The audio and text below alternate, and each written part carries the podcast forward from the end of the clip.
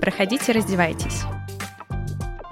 Меня зовут Вера, и вы слушаете подкаст про то, о чем вы боитесь спросить своего гинеколога.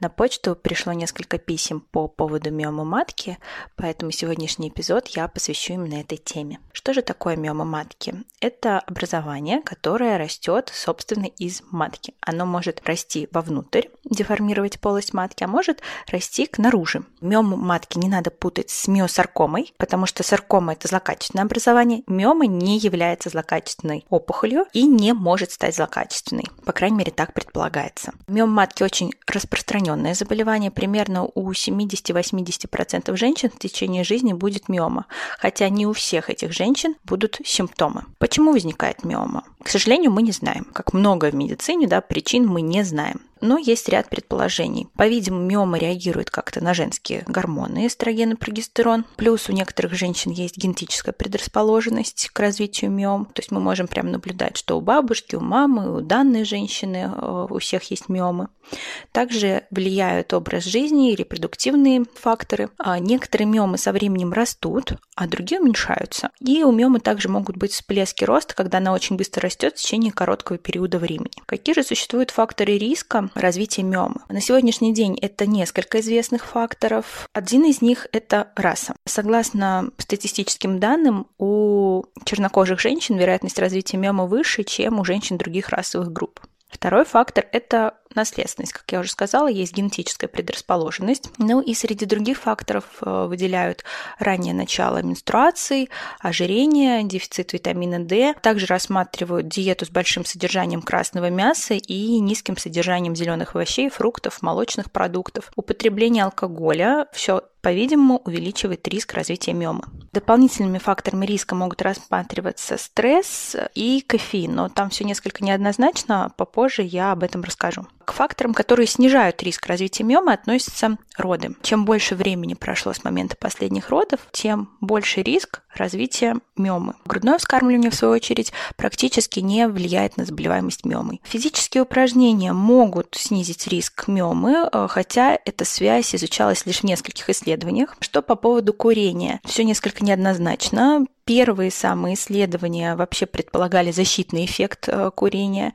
То есть было показано, что если женщина курит, то риск развития миомы ниже. Но потом эту проблему стали изучать гораздо глубже, и все-таки наоборот было показано, что увеличивается риск развития миомы у курящих женщин. Другие же исследования сказали, что вообще нет никакой связи между курением и миомой матки. Поэтому на сегодняшний день какого-то однозначного вывода о влиянии курения на риск развития миомы не представляется возможным сделать. Несколько исследований показали связь между употреблением алкоголя и повышенным риском миомы. Один исследователь изучил этот риск в зависимости от типа алкогольных напитков и сказал, что наиболее сильная связь связана с потреблением пива, чем с потреблением вина или спиртных каких-то других напитков. Что по поводу кофеина? Известно, что употребление кофеина может увеличивать уровень эстрадиола в ранней фолликулярной фазе. И вот когда стали изучать этот вопрос более подробно, было показано, что если взять общую популяцию женщин всех возрастов, то не отмечается корреляция между потреблением кофеина и развитием миом матки. Но в то же самое время наиболее высокий риск был обнаружен у молодых женщин, которые употребляли кофе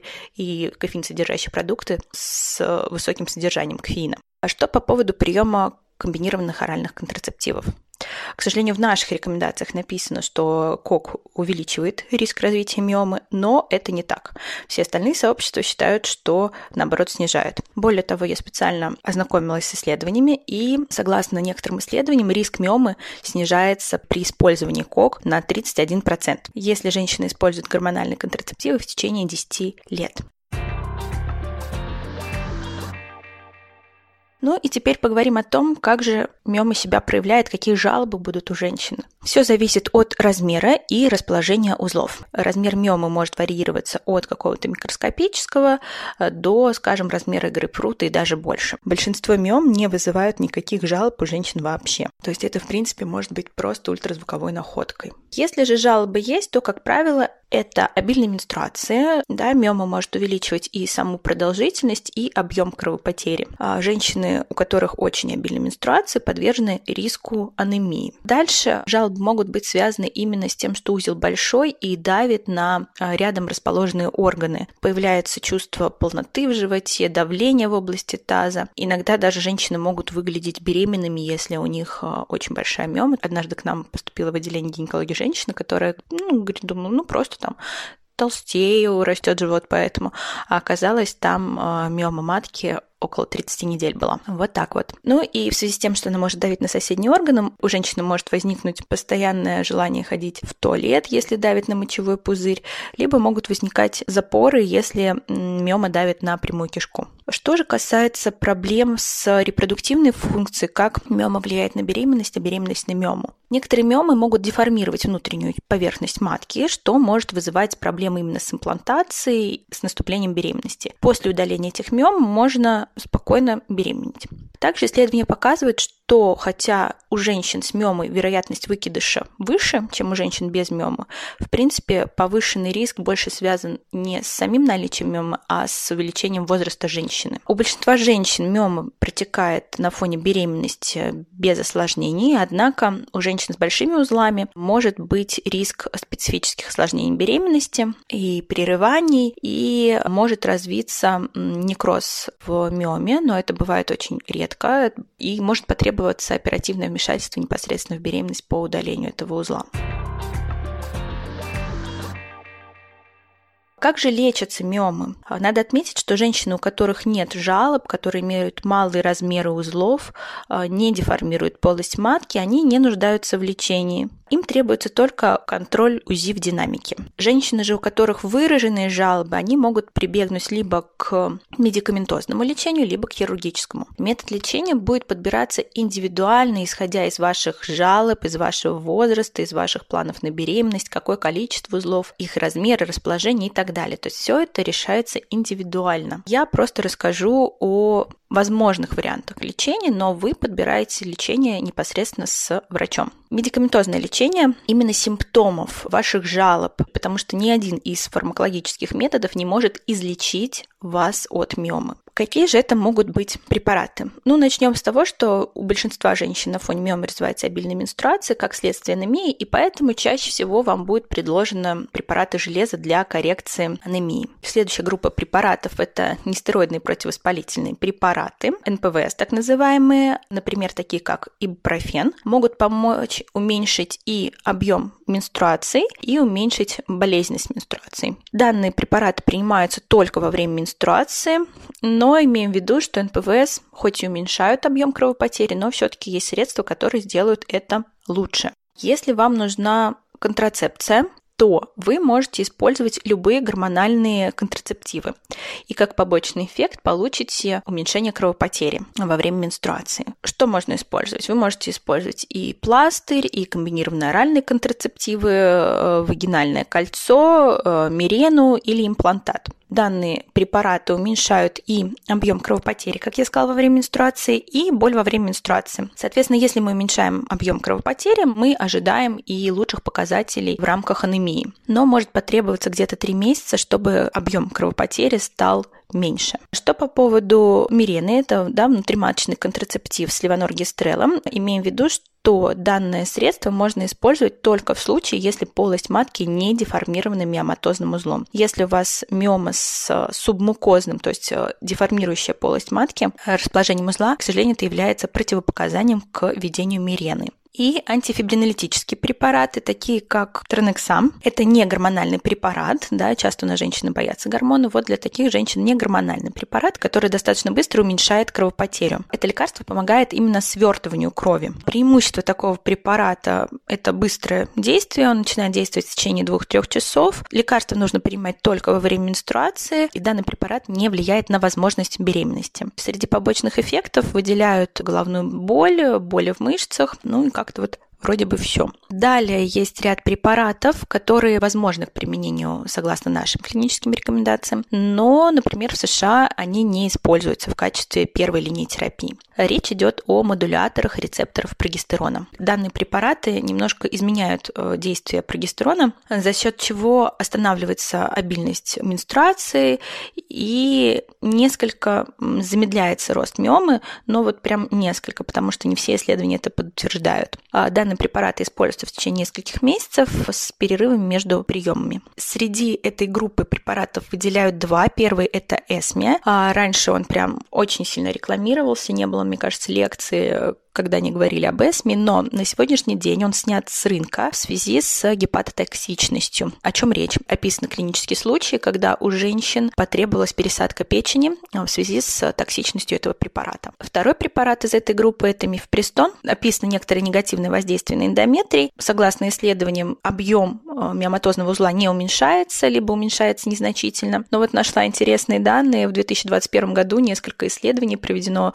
по комбинации китайских трав и мифепристона, которые говорят о эффективности этого метода. Но, конечно, китайские травы всегда настораживают. К счастью, в выводах этого исследования написано, что необходимы дальнейшие крупные исследования. То есть пока еще все-таки в рекомендациях китайских трав нет даже в этих исследованиях. Следующий вид медикаментозного лечения – это агонисты гонадотропин рилизинг-гормона. Это препараты, которые вводят женщину в искусственный климакс. Как правило, они используются перед оперативным вмешательством, когда необходимо снизить кровоток в миоматозном узле, чтобы было проще его удалить. Ну и теперь поговорим о хирургических и методах с использованием различных энергий удаления миоматозных узлов. Когда может потребоваться уже хирургическое вмешательство? Если у вас очень обильная менструация, боль, и вы чувствуете давление, тяжесть в области таза, и если данная картина не улучшается с помощью фармакологических методов, если вы пытаетесь забеременеть, и миома препятствует этому, либо если у вас очень большой размер миоматозного узла, в таком случае вам, конечно, будет предложено уже не медикаментозное лечение. Миомэктомия – это операция по удалению непосредственно миомы, которая уменьшает кровотечение во время менструации, так и симптомы, связанные с размером узла. Может выполняться из лапароскопического доступа, то есть так называемые проколы, может выполняться из разреза. Большинство женщин, которые перенесли удаление миомы, могут впоследствии иметь детей, то есть это один из таких плюсов, что это органосохраняющая операция. Из минусов у 10-25% женщин миома возникнет вновь и потребуется повторная операция по удалению миомы. По этой причине миомэктомия не лучший выбор для женщин, которые не желают больше рожать детей. Также есть гистерорезектоскопическая миомэктомия, то есть если миома растет у вас в полость матки, вводится специальный инструмент в полость матки и уже по частям, либо целиком, в зависимости от узла, удаляется миома именно из полости матки. Следующий вариант – абляция эндометрия. Надо сказать, что этот метод применяется достаточно редко. Абляция эндометрия разрушает слизистую оболочки матки. Лечение никак не влияет на миому, то есть не уменьшает миому, не уменьшает количество узлов, но снижает объем менструации. И у большинства женщин, конечно же, после абляции эндометрия менструация прекращается вообще. Беременность после такого лечения либо не рекомендуется, но часто имеем в виду, что она, в принципе, и становится невозможной. Если вдруг женщина беременеет после абляции эндометрии, то с большей вероятностью она будет иметь внематочную беременность. Именно поэтому беременность не рекомендуется. Необходима какая-то контрацепция. Следующий метод достаточно популярный – эмболизация маточных артерий, но лично я отношусь к нему с опаской. Эмболизация маточных артерий – это лечение, которое блокирует кровоснабжение матки, что приводит к уменьшению миомы в течение нескольких недель либо месяцев после лечения и уменьшает все симптомы, связанные с миомой, в том числе обильность менструации. Почему отношусь с опаской, потому что беременность обычно не рекомендуется после эмболизации маточных артерий, хотя, в принципе, это возможно. Одна из новых методик – это фокусированная УЗИ-абляция под контролем МРТ. Это неинвазивная манипуляция, проводится под МРТ-контролем. Множество волн ультразвуковой энергии проходит через брюшную стенку и сходится на небольшом объеме ткани, что приводит к термическому разрушению миомы. Миома уменьшается в течение нескольких недель либо месяцев, и уменьшаются все жалобы, связанные с миомой. Беременность обычно также не рекомендуется, хотя она, в принципе, возможна. Далее есть лапароскопическая радиочастотная абляция под контролем УЗИ. Это новое лечение миоматозных узлов. Выполняется изначально обычная лапароскопия, далее вводятся специальные проводники в миоматозный узел и уже проводится разрушение тканей. Миома также уменьшается в течение нескольких недель или месяцев, и беременность также не рекомендуется после этой процедуры, хотя, опять-таки, мы говорим о том, что сама по себе беременность возможна. Ну и радикальный метод лечения миомы, когда мы точно понимаем, что она у вас больше не случится, это удаление матки. Гистерэктомия. Единственное лечение, которое именно излечивает от миомы. Соответственно, и раз нет матки, то не будет обильных менструаций и не будет никаких болей, ощущений тяжести в области малого таза и так далее. Еще раз, самое лучшее лечение – это то, которое подходит именно вам, подбирается индивидуально под ваш запрос, под ваши жалобы, и вы вместе с врачом приходите к какому-то общему решению. По поводу мифов хотелось сказать, очень часто женщинам с миомами говорят, что вам противопоказано тепло. Специально изучала этот вопрос, ни одного исследования на эту тему я не нашла, и в наших клинических рекомендациях тоже ничего об этом не говорится, что женщинам с миоматозными узлами надо избегать тепловых воздействий в виде саун, бань и так далее. Поэтому, если у вас есть миоматозный узел, но вам комфортно находиться в бане, сауне, ванне и так далее, вы не чувствуете никакого ухудшения своего состояния, то никаких прямых противопоказаний к этому нет. Надеюсь, данный эпизод был вам полезен. Ставьте оценки, пишите комментарии и до новых встреч!